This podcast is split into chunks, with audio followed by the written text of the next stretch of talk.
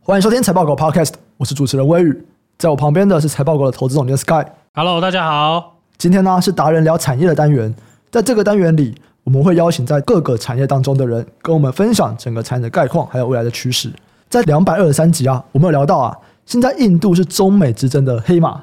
那就有听众写信给我们，推荐我们一位之前他在清大上课，专门在研究印度的教授，说他非常的厉害。我们后来就去看，哇，真的有料！就是我们来做一期节目，好好的把印度这个国家给摸透。接下来就让我们欢迎今天的嘉宾，清华大学的方天赐教授，教授好。呃，两位主持人好，还有各位听众，大家好，很高兴第一次参加这个节目。那教授平常很忙啊，像是刚好暑假，我们就赶快约教授来上节目。那有一些听众可能还不清楚教授的背景是什么，可以先帮我们稍微介绍一下你的经历，然后你在研究的领域是什么东西吗？是呃，我现在是在国立清华大学任教哈，嗯主要是在通识中心。那另外我们学校也有设一个叫印度研究中心哦，所以我在里面当副主任的这个工作。那其实，在进学校之前哦，我其实当过公务员哦，嗯就是之前是在外交部服务，后来到国科会，那也曾经外派到印度，所以我是两千零五年到二零一一年的那个六年时间是派驻在我们驻印度的代表处，嗯因为我们没有正式邦交，然后所以不能叫大使馆，我们嗯就叫代表处。那也就这样因缘际会，所以我等于是比一般人哦，在印度待了比较多的时间。但是印度真的很大，所以你要说要了解印度的全貌，大概也有一点难度了。嗯，但是我大概比较自豪，就是我可能比大多数人吃的比较多印度咖喱。大概是这个为什么？什么意思？香料口味，啊，对对，就是因为在印度吧，哦，你每天都要接触那边的语言啊、文化啦、哦嗯那跟从台湾这样有距离去看，当然就不太一样了、嗯对，所以我觉得我算也比较幸运，因为我在印度服务的那几年期间，刚好我们也看到印度好像所谓逐渐的崛起了，所以今天才会有这个节目嘛。哦因为越来越多人关注到印度，好像哎跟以前不太一样。以前我们常常讲印度阿三啊，嗯哦那嗯现在印度好像不只是阿三，我想要变成这个国际上的老三哦。这个在美中之后，哦他想要占有一个所谓举足轻重的地位，哦所以我觉得那我刚好我的研究也跟印度有关，所以就刚好就合在一起这样子。嗯嗯，哦，所以教授到印度，他不是以外交部那时候到，是国科会的时候到。对，呃，我们其实驻外单位有很多不同部会都会外派，嗯最主要就是外交部了哈。嗯那另外可能像经济部啊，像我那个时代还有新闻局，他们也会外派，然后像国防部，哦，甚至国安单位，然后调查局，有些大馆他都会派这些人去。那印度，我刚开始去的时候，它还算是一个中等规模的外馆。我记得我是当时整个馆里面第十三个馆员。哦，所以其实大家都会在那个馆里面。对，我有的代表处会合署办公，就是在一个同样的建筑。嗯那有些如果你性质的关系，或者是说空间可能会分散，不过大部分人会希望在同一栋里面。那那时候我去是第十三个了，所以我开玩笑讲，我们十三个馆员哦，然后印度有十三亿人口，一个人刚好管 一亿。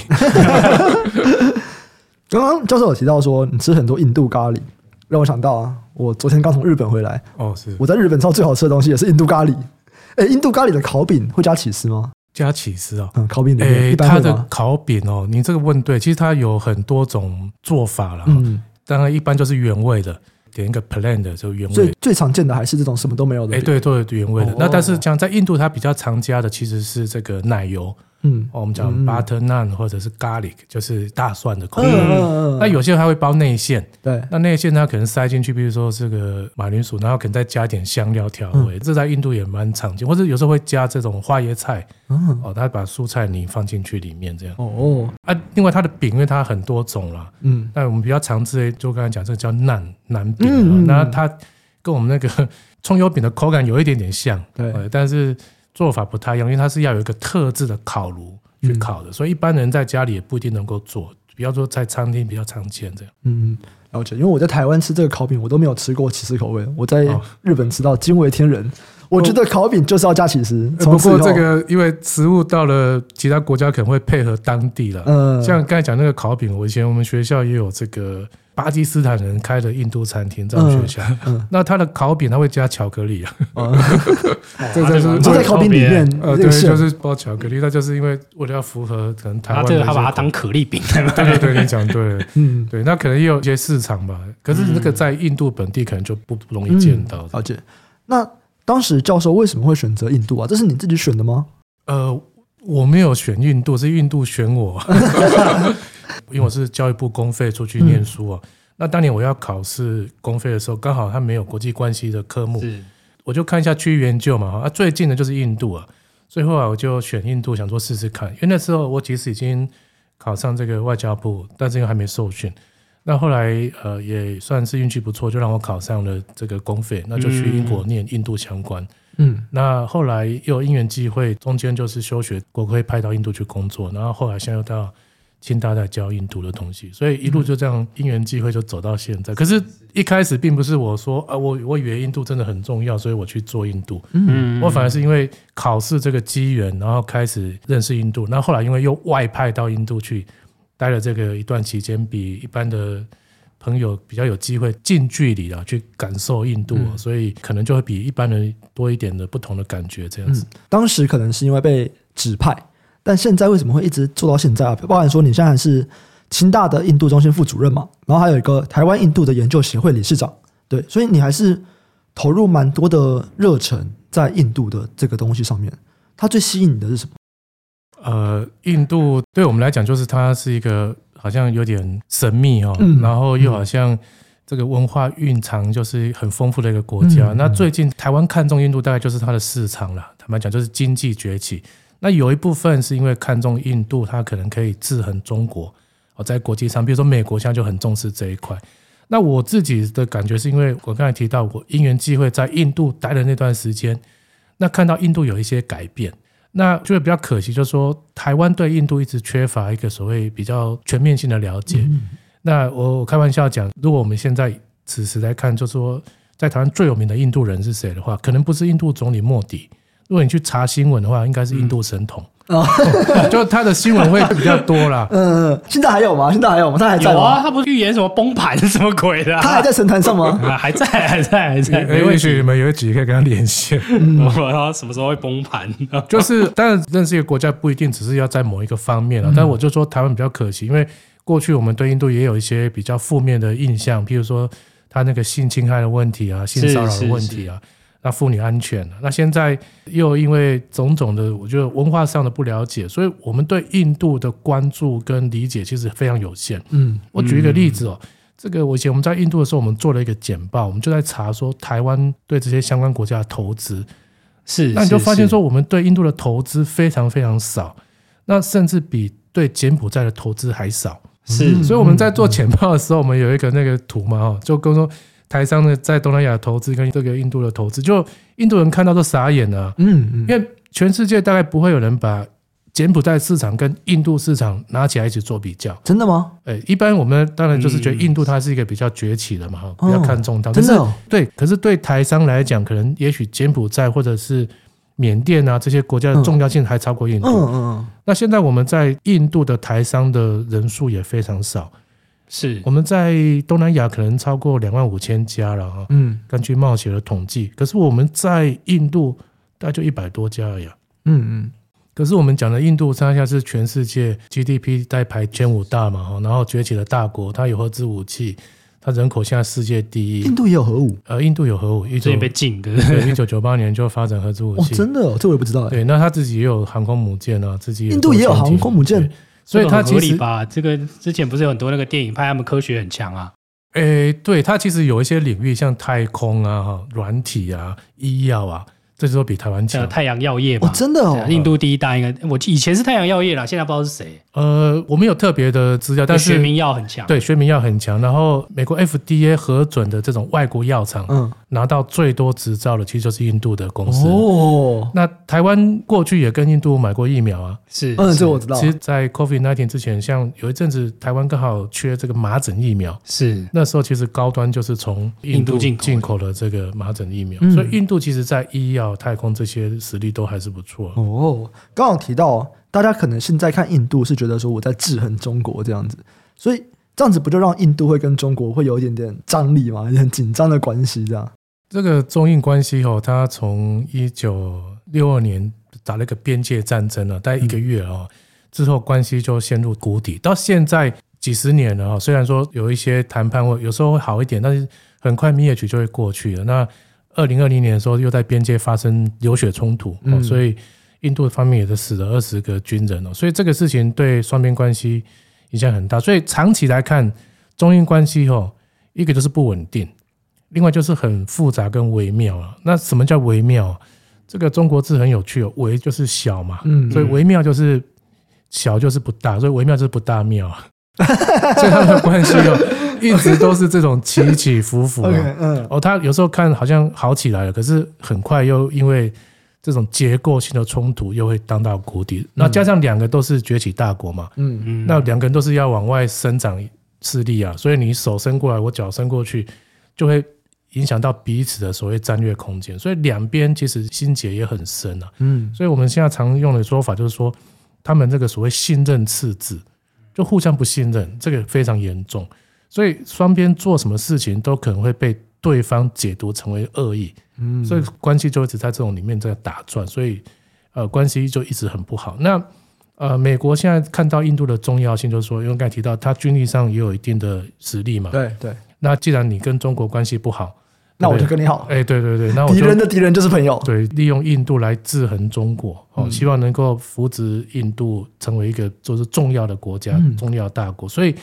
呃，美国在看印度崛起跟中国崛起是很不一样。嗯，哦，欧美看，特别是美国看中国崛起是说你会威胁嘛，嗯，你到时候就会侵犯到我的固有的这个权利啊，哦，整个势力范围。可是美国反而是在扶植印度崛起，嗯嗯，因为希望印度够强，那它才可以去我们所谓平衡中国的这些发展。嗯哦，所以有点在联印至中了。不过，印度朋友本身也很聪明啊，就是说他也知道国际上怎么看他，所以他也不一定就去当所谓马前卒。所以他跟美国在谈判的过程中，他也很聪明，就是说他会利用这个情势要到他要的东西，可是他不一定那么给美国所有的承诺。所以美国一直希望跟印度结成这个所谓同盟关系，可是印度就说不要，哦，我们不要同盟，我们很好就好了嘛，我 们当伙伴就可以了。哦，因为如果你当同盟的话，就有一些共同的义务嘛，共同的一些承诺。可是印度就说我不要给这个承诺，哦我们在一起就好，不要结婚啊，不要有证书。所以这个是大概我想国际上在看印度的，这特别是对相对于中国会有这样一个角度。嗯嗯，刚刚有提到说，其实台湾对印度的投资，我们讲民间这些企业的投资其实都很少，因为我完全可以想象，就是因为台湾以制造业为主嘛，然后我们再看很多制造业在东南亚设厂，就是刚刚讲的啊，菲律宾啊、柬埔寨啊、缅甸啊、越南啊、泰国，泰国都比较少，这样真的很少人说我要去印度设厂，比较少一点啊，对。这个原因，我觉得就过去就会听到，包含说，呃，印度那边非常的复杂，有很多的语言，有很多的种族，他们那边的政治环境怎么样怎么样。所以，如果今天是印度政府，像这么多的语言种族，会带来一些管理上的困扰吗？呃，对我们外界来看的话，会觉得印度就是太复杂了，太对多元了。譬如说，它官方语言就二十二种。嗯，哦，然后我常常开玩笑讲，我们做捷运的时候不是会广播不同语言吗？对对如果印度你做印度捷运要二十二种都念完，都到下一站了，对对对不对？对，那甚至你考试的时候，你可以选择你要考的语言哦，因为这是官方语言嘛，嗯嗯所以是都可以做。可是印度，我就反过来就是说，他们反而是真正的很尊重这个所谓多元文化哦，他们愿意去克服这个所谓沟通上的可能成本都会增加，嗯但是去保存这样的文化。那所以外人去看印度的时候，有时候可能不能把它当成一个单一的国家。印度是一个文明啊，他们自己也会这样比喻，可能就像你在看欧盟一样。嗯，哦欧盟它是一个整体，可是它每个国家还是有各自的文化跟特色。就不太像英国，对不对？英国可能就只是它大一个英国省协啊有一个蝙蝠很对，就是它有很多不同的联合。嗯那这个我觉得印度它是有在很多法律啊制度上，它是去保障这个事情，嗯而没有想办法所谓单一化或把它简化。所以在治理上的话，就是变成各个省会以一个为主，因为每个省就会有它自己的特色啊。嗯刚才提到的官方语言啊，嗯可能甚至有这个省特别的政党。嗯嗯，那有些南部的政党，它就是种族、语言的文化的关系，嗯，它就很有影响力啊。哦，这有一点点像美国哎、对不对？就是联邦啊，所以每个州有每个州的法律，有点点像这种感觉。对，它其实也是这样的性质。不过嗯就是说，在比如说外交啊，或者是国防上，那当然就是会全球统由中央就全政国统一中这央样子政府来处理。嗯可是地方会有很大的权限，包括其实像台商要去投资的话，那你除了看中央的政策之外，就要看地方的政策嘛。嗯包括他可能会给你什么优惠的措施啊，他的税率啊，甚至假日都不一样。嗯嗯因为我们以前办公室是新德里是在北部嘛，嗯那有时候我们到南部去出差之后，还要查一下那个省啊，它是不是有什么特别的宗教假日？嗯，哎那、你可能飞到那边说它刚好放假了哦，哦，所以你看一个国家里面它是很多制度同时存在。它其实算是好几个国家，好几个小国的。对他们，所以就像欧盟一样，可能就是很多的小国的联合，可是他们又是在整个大的印度这个对政治架构下面。我觉得这边听到一个蛮有趣的点，因为以前会觉得说，我去印度，我要接触到的人就是很多很复杂的人，但我这样听起来，我会觉得说，其实这样不会，因为你在这个省，这个省就是这个样子，只是它有很多省，然后省跟省可能差距很大。但如果今天我就是要去这个省份开公司，那其实我要面对的种族或语言，其实就是这个省份他们最主流的种族跟语言。对，您讲到这个重点了，所以台商第一个要去的时候，可能就是先看你这个产业哈，因为每个省可能也有它适合的，譬如说它的资源啊、它的原物料啊，然后甚至它的出口啊是方便与否。那所以你可能选择某一个省，然后先去研究那个省。嗯那以前那个印度的外交官哦，跟我们做比喻，他就说啊，印度好像图书馆一样，嗯所以你不要一次要把所有书都读完啊， 你就先选一本嘛，哦、好好把它读透。那你这个省里面经营到一个程度之后，你可能就有一些累积心得嘛，哈、嗯经验跟心法。那你要扩散到其他省区的时候，相对就更容易一点。了解了解。我们现在录音的时间啊是在六月底，那刚好莫迪他有去访问美国嘛？那其实我也蛮好奇，就是诶，那你会怎么样去看待这件事情？就是莫迪访美，这个对于美印两国的关系是什么？呃，这次对印度来讲是一个非常成功的外交之旅哈。对莫迪来讲，嗯，呃，莫迪他二零一四年上任以来，他到美国这是第八次了，还要扣掉你看 COVID 不能出国，所以他对其实去美国是蛮频繁的。对，那可是这是他第一次美国用所谓国事访问的层级来接待他，就是最高规格啦。那以前是什么？以前都是所谓官方访问，呃，或者工作访问。国事访问的话，就是所谓比如说要放礼炮啊、铺红地毯啊，然后给国宴啊，哦类似这样子的，就是全套给他。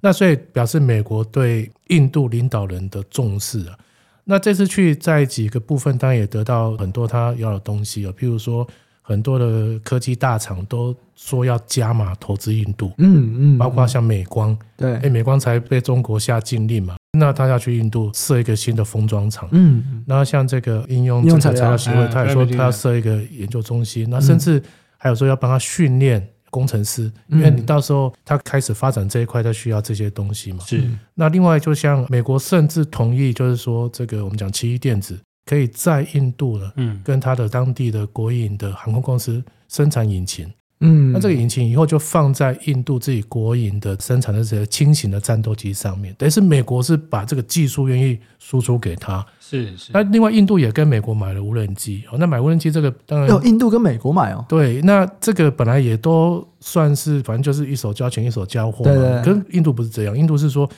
我买，可是你要我在我的国家组装，甚至你要在我这边要设一个全球维修基地，嗯，也就是说，他要把哦美国的技术要留在这边。嗯嗯，对技所以术扩散呢，对，所以你看，美国并没有给大部分国家多这样的待遇嘛。是，可是它是特别是独后印度，也就是说，嗯他希望强化印度这种国防科技上的信心跟能力。那刚才讲，美国的用意当然就是希望它 以后团可以起来啊对制衡这样对支援中国啦，是或者说我们是要现在讲节目里面也谈到，现在就是在这个所谓降低风险或者所谓多元化的供应链的这个架构下面，其实在去中国化嘛。嗯，那你有一些东西要移出来的时候，就要选新的生产基地嘛。对，那印度就被认为是一个好的选择之一。嗯嗯，所以其实在这一次里面，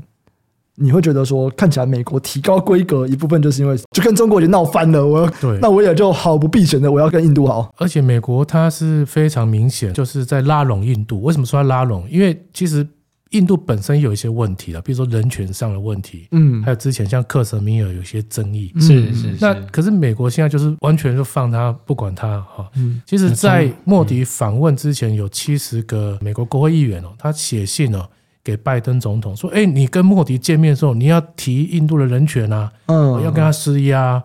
可是这个美国的国安顾问就在记者会上就讲，他说我们会提的，但是我不会跟他说教，嗯也就是我不会对印度施压，教他要怎么做。嗯然后在他这次去美国的时候，他也在国会里面发表这个联席演说，对在参众两院。嗯可是，在演说里面其实有六个民主党议员是缺席抗议的，嗯，他就是说，因为你莫迪总理还有一些人权问题啊，那你现在我们国会邀请他来，不是好像就是我们默许他这个嗯事对情？是对是对可是，是美国行政单位刚才提到，在这种大的战略格局下面，他就放印度一马了，嗯我觉得不太去管印度。那我们想象，如果今天是要谈中国的香港或者是新疆问题，那可能美国就会都会讲说啊，你们怎么这样子啊？你们没有做好搞不啊，好这还要样子。拿放大讲些镜来废话看这样子啦，对那现在美国政府在看印度这一块的时候，反而是好像戴上墨镜，然后故意不去是是忽略是它。背后就是我刚才提到，它就是要拉拢印度，所以它是一个很明显的一个作为。嗯，对啊，包含现在在打仗嘛，那个俄乌乌俄战战争争，对，其实印度不是说进口了蛮多俄罗斯那边的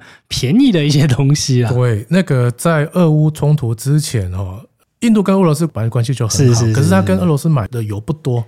因为俄罗斯的油没有比较便宜。嗯，有可是现在有啊，对，那现在因为俄罗斯就说，哎、我现在需要钱嘛，哦嗯所以它就是用低于市价卖油给印度，所以印度就开始大量买啊。嗯，在俄乌冲突之前，印度的进口的原油的组成里面，俄罗斯的原油不到百分之一哦。是那上个月到五月份的时候，它已经大概是百分之四十二的油是来自于俄罗斯，哎，美国是不是有禁止大家跟俄罗斯买油？没有啊，是全球没有特经别济性制裁啊，对，油气这一块，美国是有点故意放放它一马宽，因为欧洲对还是需要。可是印度，你说他买那么多油干嘛？他不是自己用而已，他提炼之后卖给欧洲啊。嗯，对，所以啊欧洲等于是利用印度这个白手套，对去拿俄罗斯在市场上更便宜的油来用。嗯，对，我觉得很复杂，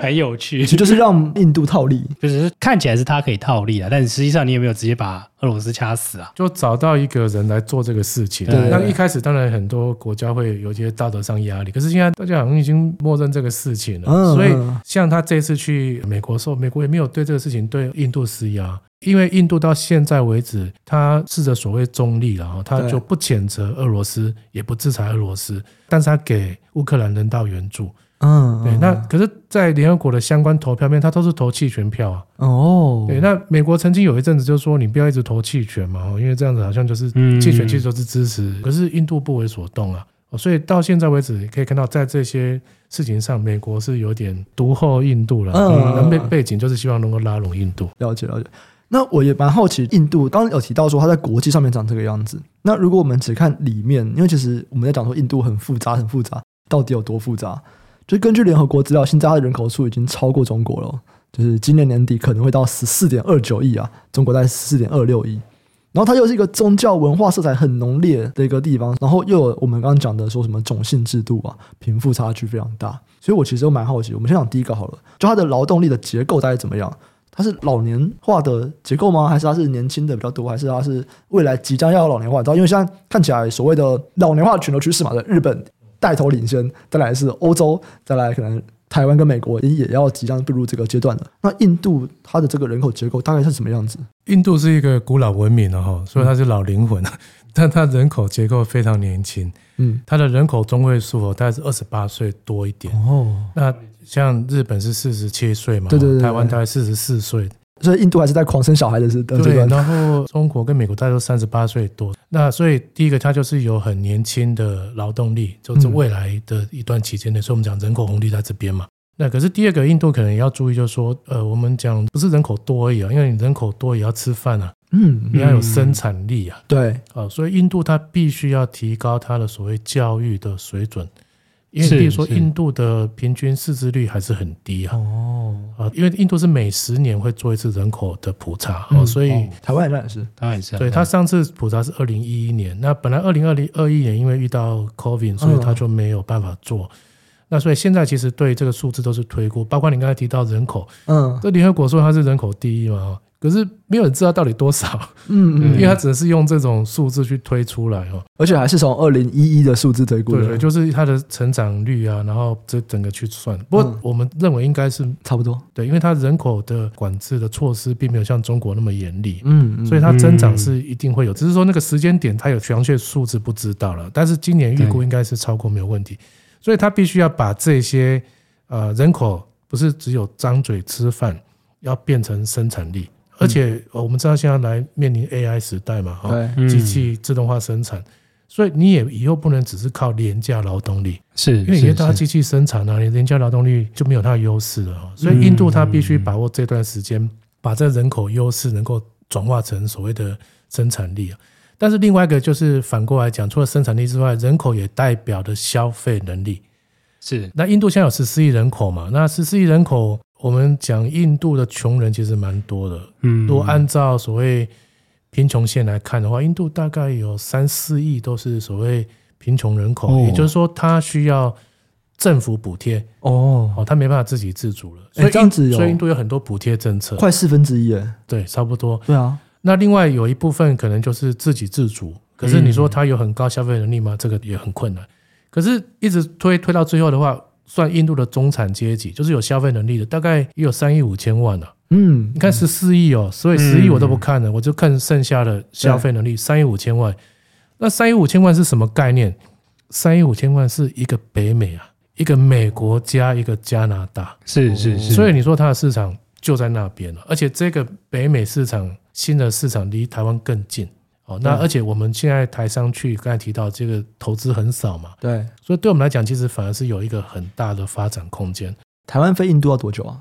呃，如果直飞的话，大概六个小时嗯嗯啊。可是因为疫情关系，现在华航就停飞了。嗯哦，以前是从台北飞到新德里的话，其实去大概六个多，回来的话大概五个半小时。嗯嗯，所以我们开玩笑讲，你还不能在上面看两部宝莱坞电影，看不 完，因为宝莱坞电影都很长嘛。要很久，嗯对，你就已经到台湾了，所以其实没有很远。可是我们心理上觉得印度非常远，对，所以我刚才提到台商在东南亚发展很好嘛，可是一直走，然后你走到了柬埔寨，有些走走到缅甸，对，哎，就停了，就觉得好像天涯海角了，就不太敢再跨过去印度那个地方。那实际上我刚才讲，那个是一个大的市场啊，嗯嗯，它有三亿五千万的消费人口在那个地方啊。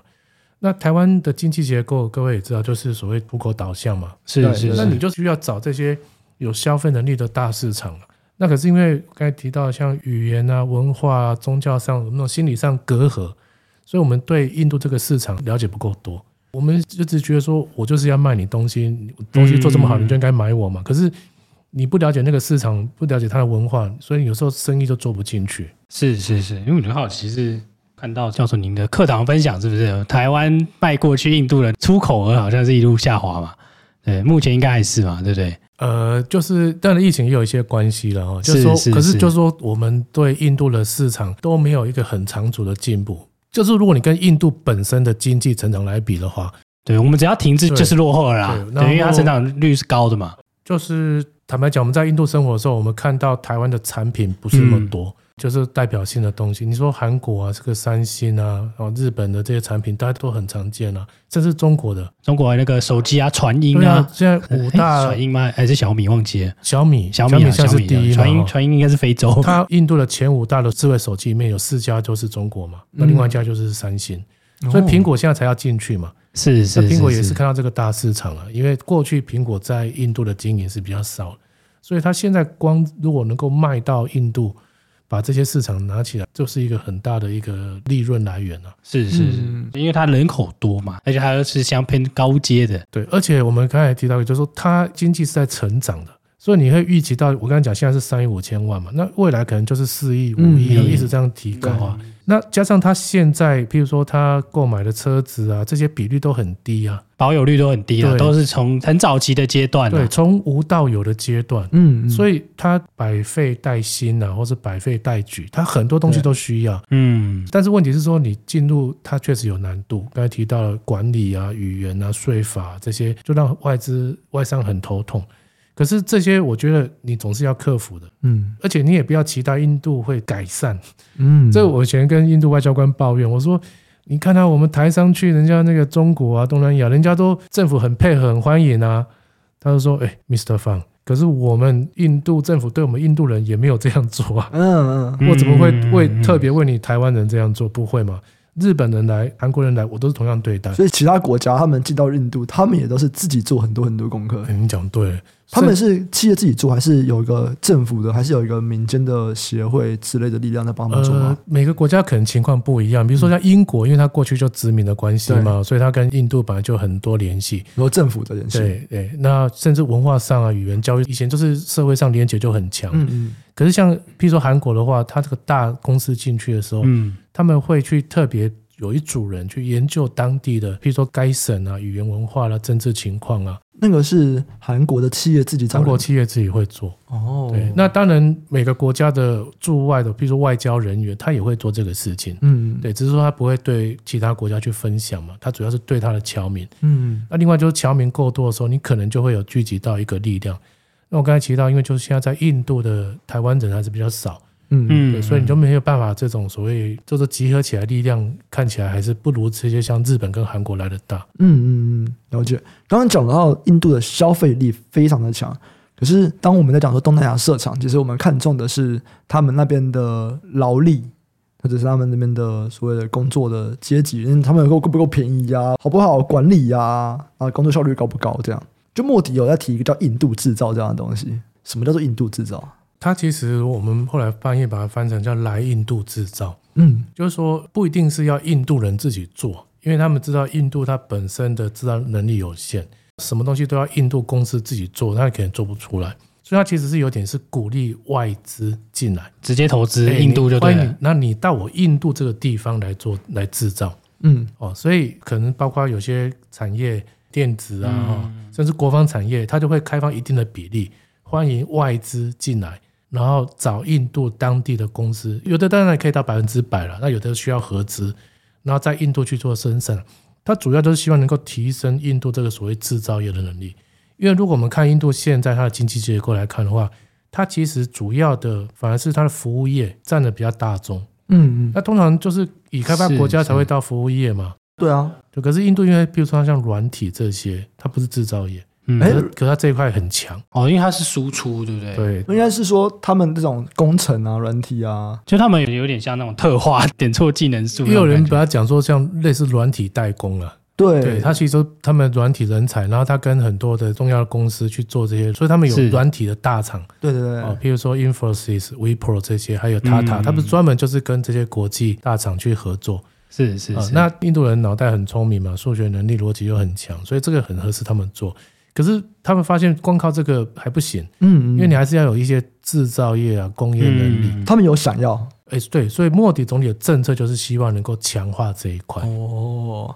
所以我觉得有可能台商比较不去的原因就在这边了，因为台湾还是在硬体制造，比较不是软体制造。可是因为印度其实就是需要硬体，他现在就是希望你公对司对进来。缺一不可嘛。对啊，所以会不会是在这个时间点，台商其实他们就是刚刚好，印度他们国家的方向上面也希望提升硬体制造。那这个时候正好是台湾可以切入机会，因为台湾比较多的就是硬体制造相关的。对，这个就是台湾的一个新的机会了。那嗯另外就是因为产业链在，在推广嘛，对对，所以你也不得不去。嗯，那像比如说刚才提到的，苹果现在尝试在印度做对新的组装基地嘛，嗯那你可以看代工厂都是台商啊，哦，嗯这个我们叫伟创啊、红红海啊，都是台商的公司在做对这个事情。但是就说，因为它的产业链还没有说像台湾这么完整，嗯，那譬如说半导体，它对就会很希望说能够有自己的半导体厂嘛。是是是，那这是个如果能够建立的话，当然它才是一个比较完整的。嗯嗯了解了解。我觉得现在这个时间点很适合去是，因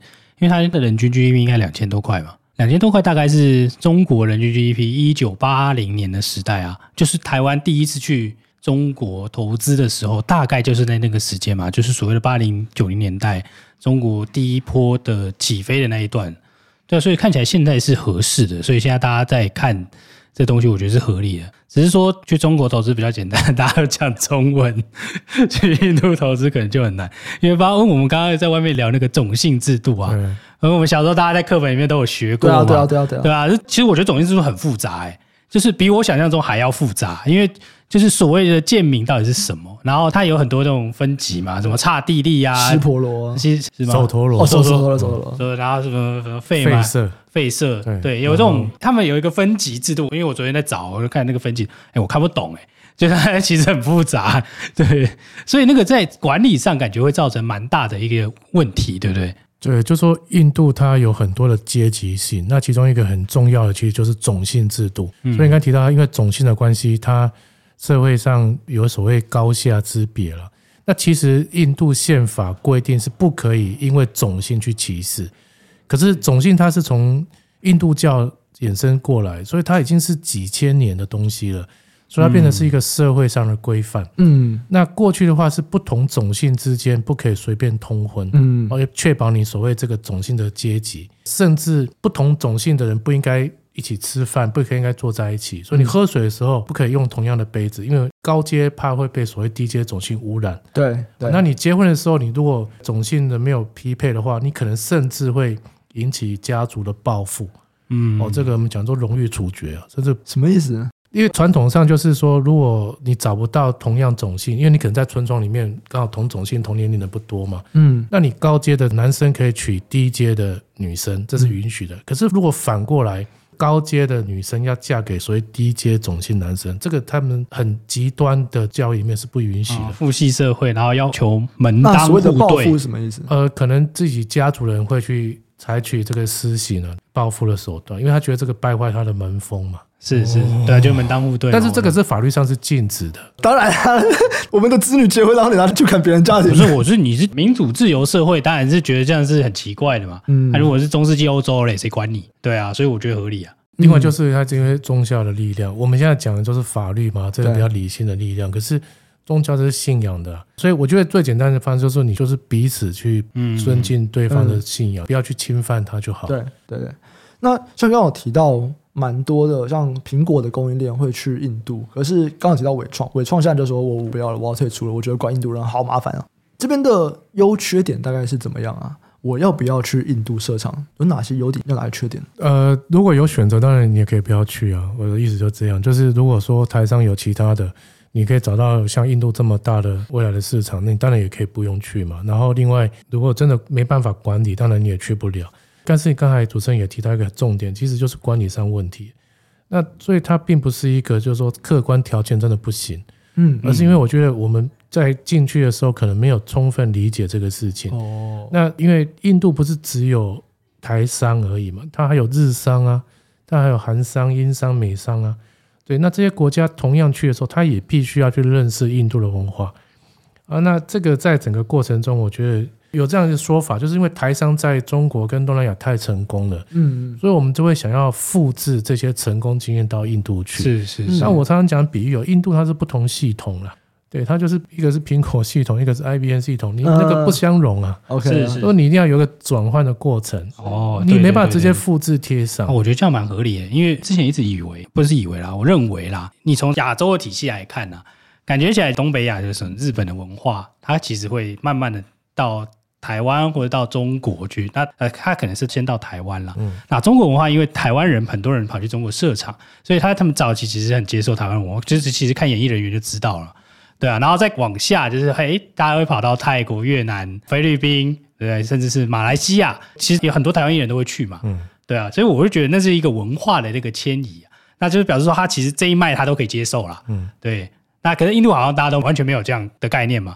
对，大家会一开始把那个宝莱坞电影当做是娱乐片，对，你会觉得它是一个很娱乐的感觉， 在那边唱歌跳舞。对，因为这个如果说所谓文化圈的话，嗯确实印度它就是独树一格，因为它的宗教还有它的这些语言，嗯它自己就是一套体系。真的真的哎、，说不定唐朝还比我们接触的多了，因为唐朝呃那有那取经反而啊，是印度有一些文化，它其实是有进到东南亚， 是，比如说是是巴哦厘岛，你看到就是很多印度教文化，嗯然嗯，后是是是，是我们看到那个柬埔寨吴哥窟，那嗯，过去就是它里面都是印度教的神奇啊。嗯是是是，啊，所以东南亚是比较像你刚才提到，就是这个呃，两边中国啊在冲日韩冲突对，就交界地。可是对我们来讲就不太一样，就是印度好像就是很 陌生。嗯嗯，就讲到印度都是古文明，不是现代不的是啊，那就种是样国子，民啊，就天竺啦，不要去取经了啦。但但是还是可以融合啦，比如说我们在新加坡啊，它就有大概五分之一是印度人嘛。是是对啊是，所以是这个华人、印度人，我主要以台湾来看，就是因为我们接触比较少，我是这样觉得，接触机会多，应该嗯融合是有可能。所以像新加坡可能会是一个好的典范，就是看它是怎么去融合那些非华人文化吧，我们这样说好了。嗯，对，那现在会有一些台商，如果他们要去印度，会找像教授的协会这边当顾问吗？呃，其实我们现在另外有一个比较大的叫台湾印度经贸协会，嗯那他们其实是更专注在经贸议题上。那像譬如说，他们此时此刻他们就有带团在印度访问。呃哦，那他们就是主要在协助台湾的业界跟印度的业界去对接。嗯，是对，那我们现在做的这个台湾印度研究协会是比较像是这种，嗯民间的文化交流嘛？对，就是加强双边的认识跟理解。嗯嗯嗯但目前其实还没有到双边呢，主要是台湾自己。台湾单方面理解。对，所以我们现在就想要建立，就是所谓台湾对印度研究的一个社 群。哦，因为相对像我是做国际关系的啊，对就是说台湾做印度研究人是比较少，对，那台湾的大学里面也没有印度研究系所。嗯，那我们一直讲说印度是新南向政策中的重中之 重啊，啊，没人研究，对对，你这么重，然后你又不去认识它，然后加上刚才讲，因为台商东南亚很成功嘛，那所以他想说，哎，那我这个东西应该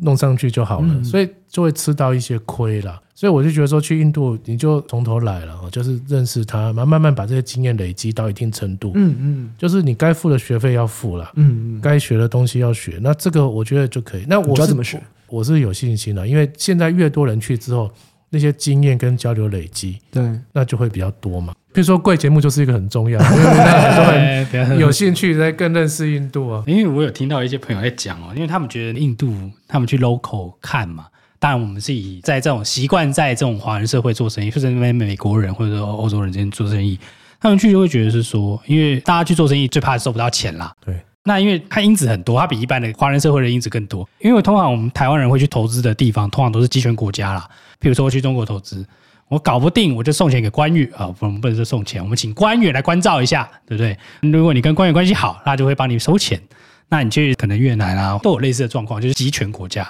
但看起来印度不是，所以他们就觉得说，诶，他们一直都对这种收不收得到钱这个有很大的这种害怕，就对了，因为他们又有很复杂的种姓制度，是不 是连他那间公司是什么地位的人开，你可能都要了解到，就是，但我不是说这样是不行的，这就是他们的文化。对，那只是说我们要实地查核嘛，或者说我们要了解的东西是比华人社会要更多的，是吧？是我这样理解有错吗？对，因为对华人社会或者东南亚，我们相对在台湾就接触很多嘛，嗯比较熟悉。那印度当然就是您刚才提到，就很多美美嘎嘎，包括你刚才提到的像贪腐的问题啊、哦那你要送钱，你要送给谁啊？送了有没有用啊？对不对？你还有没有门路啊？到底要怎么知道啊？这真的就要去哎当地所问、啊以有所谓顾问啊，对，哎、你嗯，就要找当地的顾问嘛，地头蛇嘛，哦。另外，就当然你也可以找正派公司啊，是大的公司，是是因为他们毕竟在印度经营了，那他就知道这些东西要怎么去处理嘛，对不对？可能就是公关啊，哦或者说要有一些政治上的顾问这些处理这些东西因为。就像刚刚在钱要给谁，你也有可能信到一个错的答案，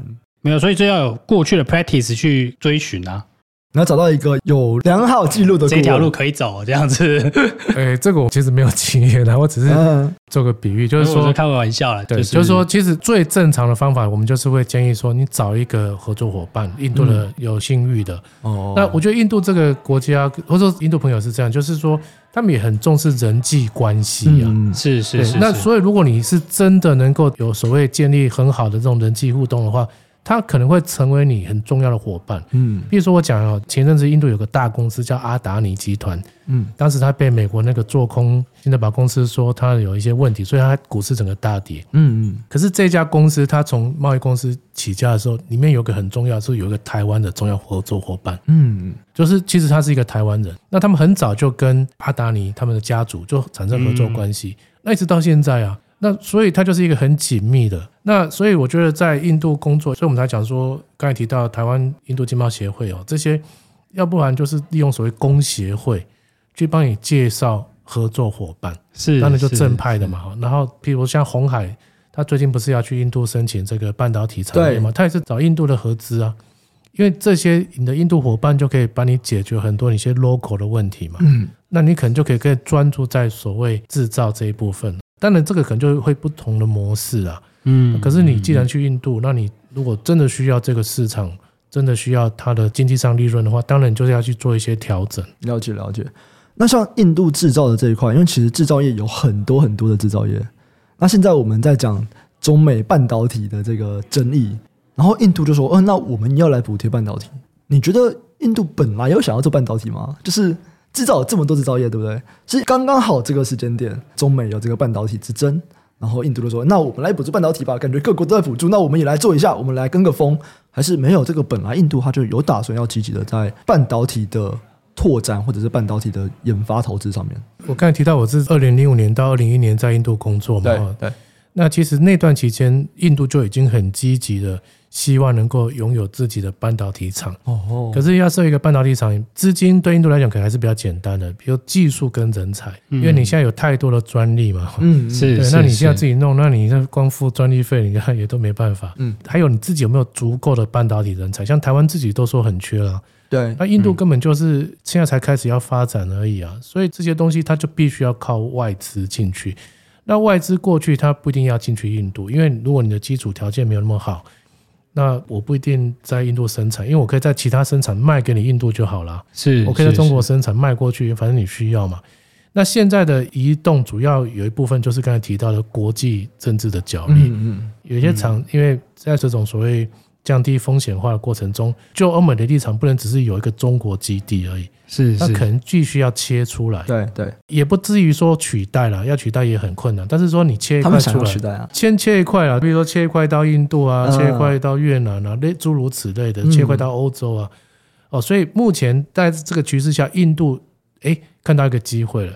哦，所以他过去不是没有补贴，但是没有人要去啊。哦，对，那现在他寄出这个东西之后，加上整个国际形势，哎，大家也看到说这个好像是一个趋势咯。我说嗯你也不得不去了。嗯，所以我刚才提到说，现在很多的台商，它是因为整个产业链、供应链的重哦组，所以其实他以前就有想要去发展半导体，只是以前他讲没人理他，然后现在是因为刚刚好这个时间点，大家会注意到说，哦，所以印度也要了，那我们可以。以前印度请大家去，大家不去啊。嗯，其实像比如说台积电，他们都去看过啊，但是就觉得说那个地方基础建设还不够好嘛，而且条件都不成熟，我现在去不是风险太大。嗯，对那现在你说条件成熟吗？我觉得还没有。 为什么为什么什么东西还没成熟？呃，就是它基础建设、物质这些东西还在发展中嘛。哦嗯可是因为有个力量，就是你还是要去。对，你与其十年后去，与其五年后去，你现在就应该早点去了。嗯嗯哦，所以你看，我刚才提到像苹果，它过去在印度的经营就是很有限啊。可是它今年就设了两个旗舰店嘛，嗯，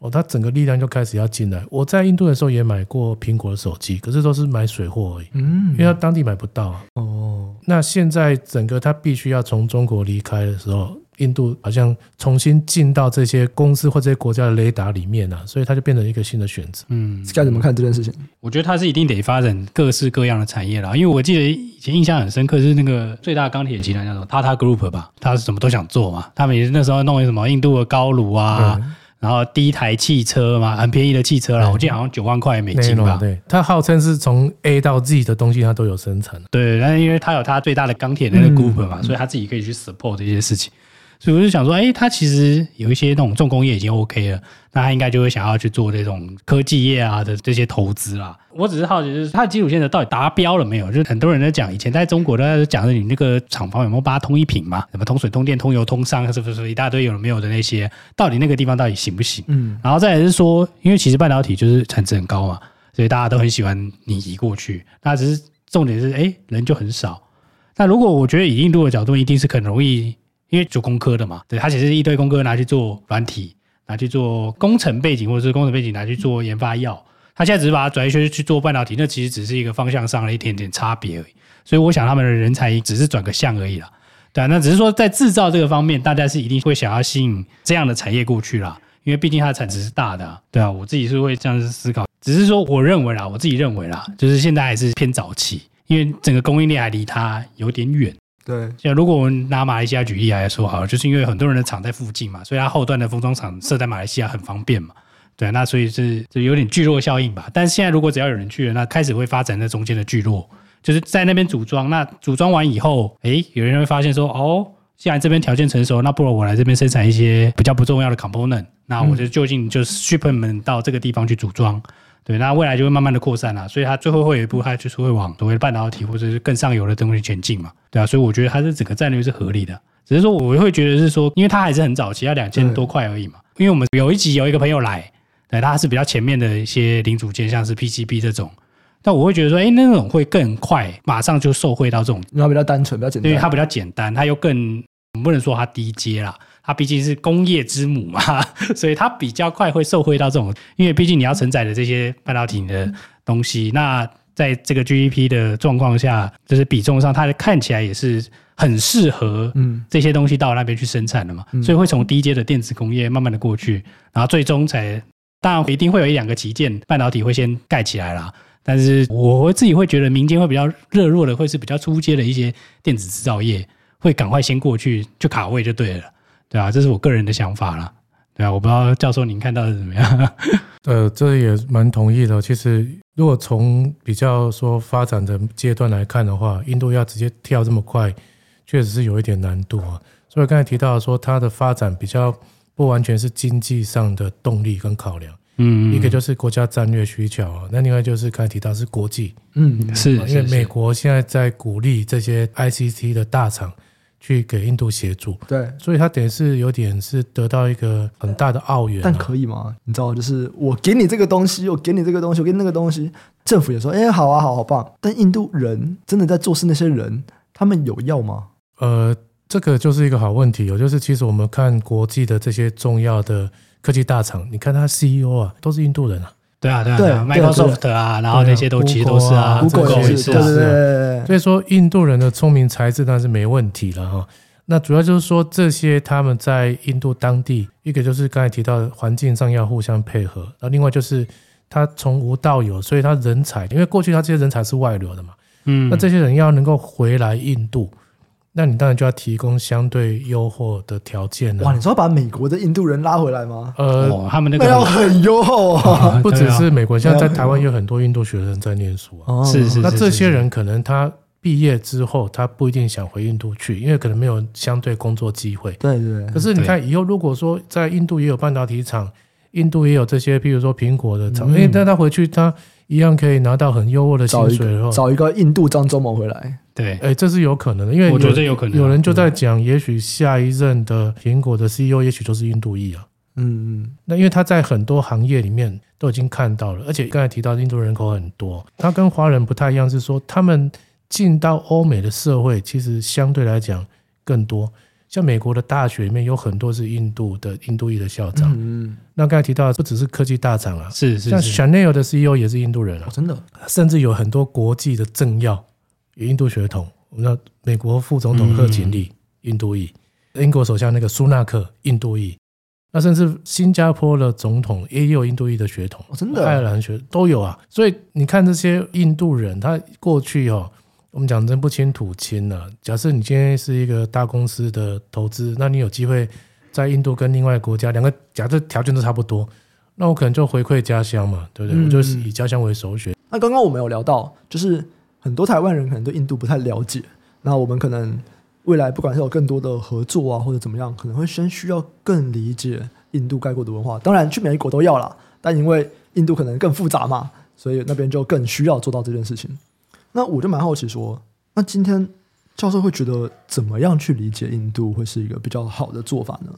比方说，我们是要去印度看一看吗？实地参访吗？那我们又要用什么样的方法过去？就我要怎么样更了解印度这个国家的文化跟那边的人？你刚才提到一个很重点，就是去看看啊。嗯，我觉得确实，因为你从手机看的印度，跟实际上看的都不一样哦。嗯那我以前没去印度之前，我看那个 Discovery 啊，哇，这个印度的名胜古迹也很漂亮、嗯啊。可是你实际去就感受不一样，为什么？很热啊！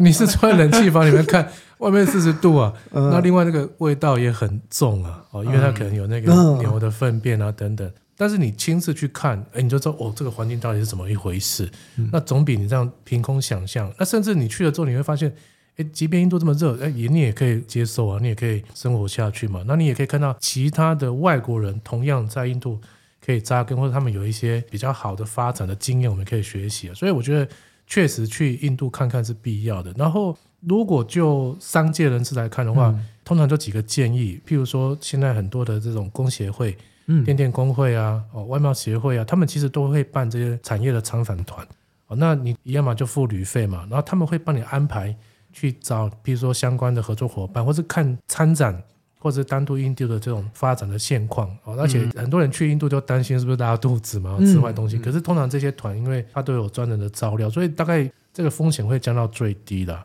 这是一种。那另外一种是，我觉得印度毕竟它是一个历史非常悠久的国家，嗯所以可能必要，譬如说一些书籍啊，理解印度的文化背景，我觉得这也是蛮重要的。嗯，呃，譬如说，我们以前念过所谓印度的史诗哈，呃，嗯摩诃婆罗多，然后是罗摩衍。那像这个，你把它想象成有点像《三国演义》在这种华人的这种重要性。那它会出现在很多的戏剧啊，哦哦，那很多的这种互动，甚至手游，嗯，对不对？你会用这里面东角西色出来嘛？嗯，那你要了解它这些当地的文化之后，有一些简单的切入点，那你对去看就不会陌生了对。啊，比如说你去印度的庙里面去看，然后就不会觉得说，哎呦，都很有隔阂感。嗯嗯，举个例子哦，像以前印度驻台湾的大使，对，呃，嗯前前任人，他当时在台湾的时候，他就去参加妈祖绕境。他每到一个站，他都会去看庙里面的，因为他会经过很多嗯寺庙嘛，哦他要去做比对哦。哎，这个神好像我们印度教哪一 个神，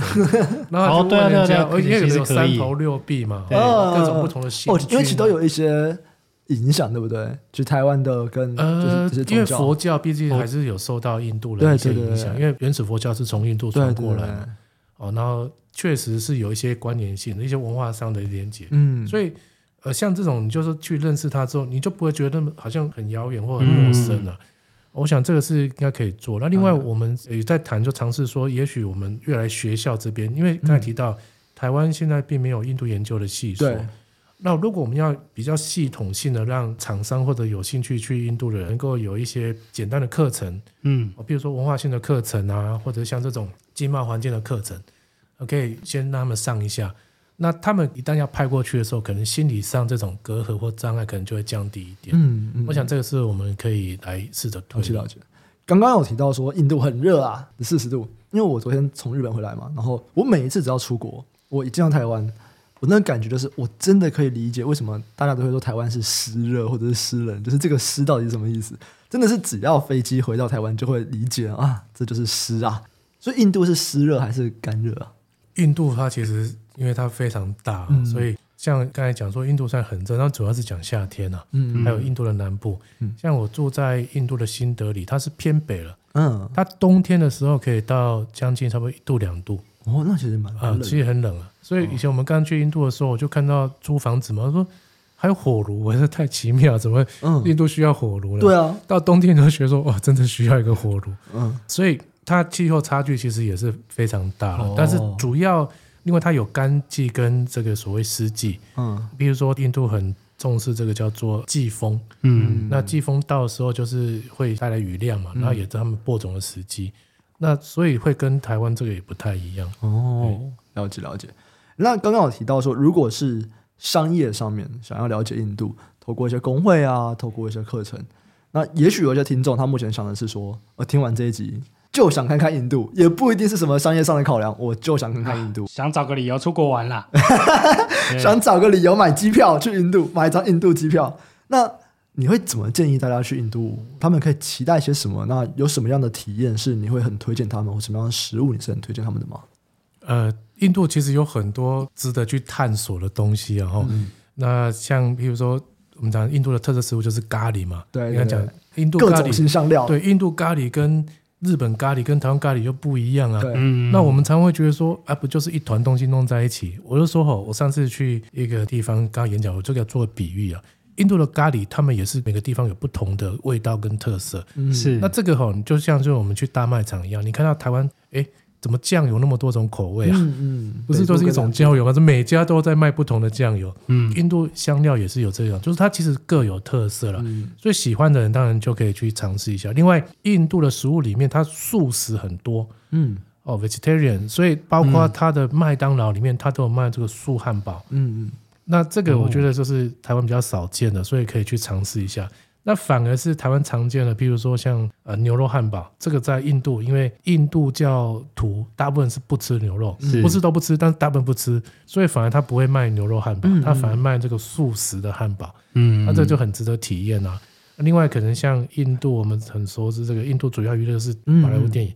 那印度人看电影很疯狂的啦，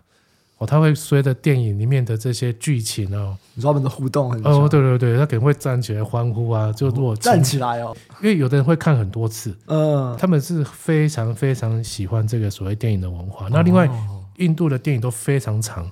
所以它中间会有休息时间，跟你去看那个什么歌剧一样，哦中间会有个中断的时间。那你可以上个厕所啊，喝杯饮料，然后继续回来再看。所以真的有点像就看一出歌剧院这样的感觉，呃，就对印度人讲，电影院它也是一个很重要的活动嘛，所以它确实是很多的形式上都有。那你当然在乡下的话，不会像剧院那么考究。可是像在现在大的都会里面这些 mall 里面的话，他看电影其实跟我们环绕维修这些设备都一样啊，嗯也非常讲究，嗯，那也非常舒服，哦所以它就是一个很好的娱乐体验。那另外，印度很重要的运动就是板球嗯哦。那印度它其实有职业板球运动，嗯哦嗯，那台湾因为我们不要看棒球啊、篮球，对板球比较不熟悉。对，可是印度他们最主要的全国疯狂就是打板球这个事情嗯哦，甚至特别是他如果印度跟巴基斯坦哈、哦、这个宿敌啊要比赛的时候，哇，那是全国都非常瞩目啊。那板球联盟如果刚好去的时候，刚好在那个时间点，如果买得到票的话，去看一下，就好像你去美国看一下 NBA 那种体验一下也很不错、哦。所以我觉得印度是很多可以做的事情。那如果旅游的话，因为它地点非常多啦，像刚才讲印度，它一般来讲夏天就很热，所以有些人会去避暑胜地。嗯像以前我们在课本念过一个地方叫西姆拉，没有，哦没 有那英国人他到印度的时候也是觉得哇，实在太热了。 嗯所以他夏天的时候，他找到比较靠喜马拉雅山的一个类似夏都这样，所以嗯他夏天的时候就会去那边避暑。所以不是海岛，诶，他是在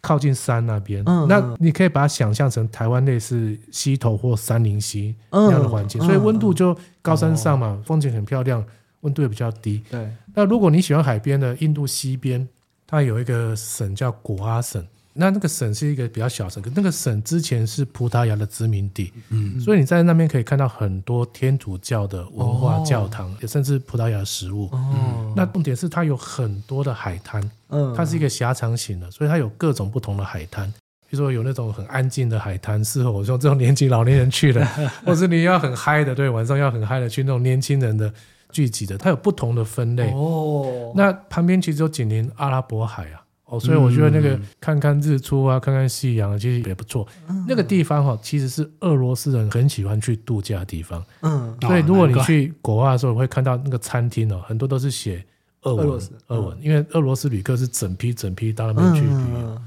哦，那另外印度也有沙漠，啊因为够大，所以也有人去做那种所谓沙漠里面做骆驼，嗯哦那晚上就在睡在这个帐帐篷篷，旁然后看看星星啊，然后看看这个沙漠里面的文化，哎，所以它地大物博。哦，听起来是非常非常的多样哎，就我那种地理生态就非常非常不一样，，对，因为印度如果就面积来看哦嗯，它是全世界最巨大的这个国家嗯哦，所以东西南北各不同。那当然，如果我们最纯粹像观光客，台湾如果做参加团，最常去就是去所谓新德里，嗯然后阿格拉，嗯，就是看那个泰姬玛哈林，嗯是，然后再往那那西边哦，然后另外这个所谓的粉红城市啊，这些地方，那大概就是三角斋普尔，就是这三角，我们叫黄金三角，嗯这旅游最常见的行程。可是其实也有很多背包客，像我过去在印度工作的时候，就看到很多年轻的背包客，嗯，那他们可能就有一些特别的行程啊。那另外有像佛教徒，哦他们可能去朝圣，嗯哦，所以他们也会走他们的朝圣之旅。嗯所以其实选择很多。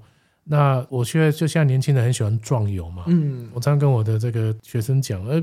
毕业旅行不要只是去东南亚跟日本 嘛，以后你还是会还去、啊，跟团，对对 对，规划一下去印度啊，对不对？利用你这个大学毕业最后时间，因为搞不好以后真的有机会去工作也不一定、啊。嗯那你先去看看嘛，了解它是什么样的地方，以后也可能有一些心理上准备。嗯，了解了解。Sky 最后还有什么问题想问的吗？没有啦，我只是想知道台湾有哪一些好吃的印度咖喱。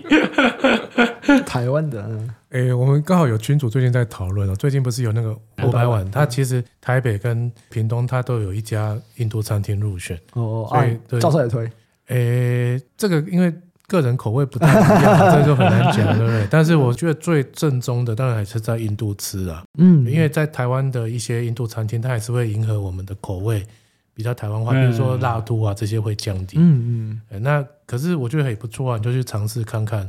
那特别是印度，也不是只有咖喱而已，印度的食物嗯非常多，像呃我们刚才提到饼，印度的饼嗯，，对，那印度的这个米饭，它是特别像这种羊肉的饭，它去放到里面去蒸煮的。嗯哦，那他们叫香米饭。那像这种哇都是很特别风味，是那它会用是很多的香料。嗯那像印度有一种香料叫做藏红花，嗯我们叫它番红嗯花。嗯西班牙对对对西班牙海鲜饭也会放一对些对对嘛对对，那像这种就是很多印度的风味跟特色在里面。嗯哎，我 就觉得，就说大家如果说心胸开放一点，就觉得尝试看看的话，哎就会就很多体验了、啊了解了解，好啊！非常感谢教授今天从不管政治啊、经济啊、文化、商业的各方面领域都有在分享这样子。那就是 Sky 喜欢的这个唱歌跳舞聊的比较少一点这比较点，难啊的， 我宝们下莱次坞还有困机难会了啊！对，下次有机会就是请教授来跟我们分享一下更多的印度可能在娱乐上面的一些的东西。我们今天这集啊就先到这边，请大家记得按下订阅、分享给亲朋好友，并给我们五星好评。那如果对这种国家系列有兴趣的朋友，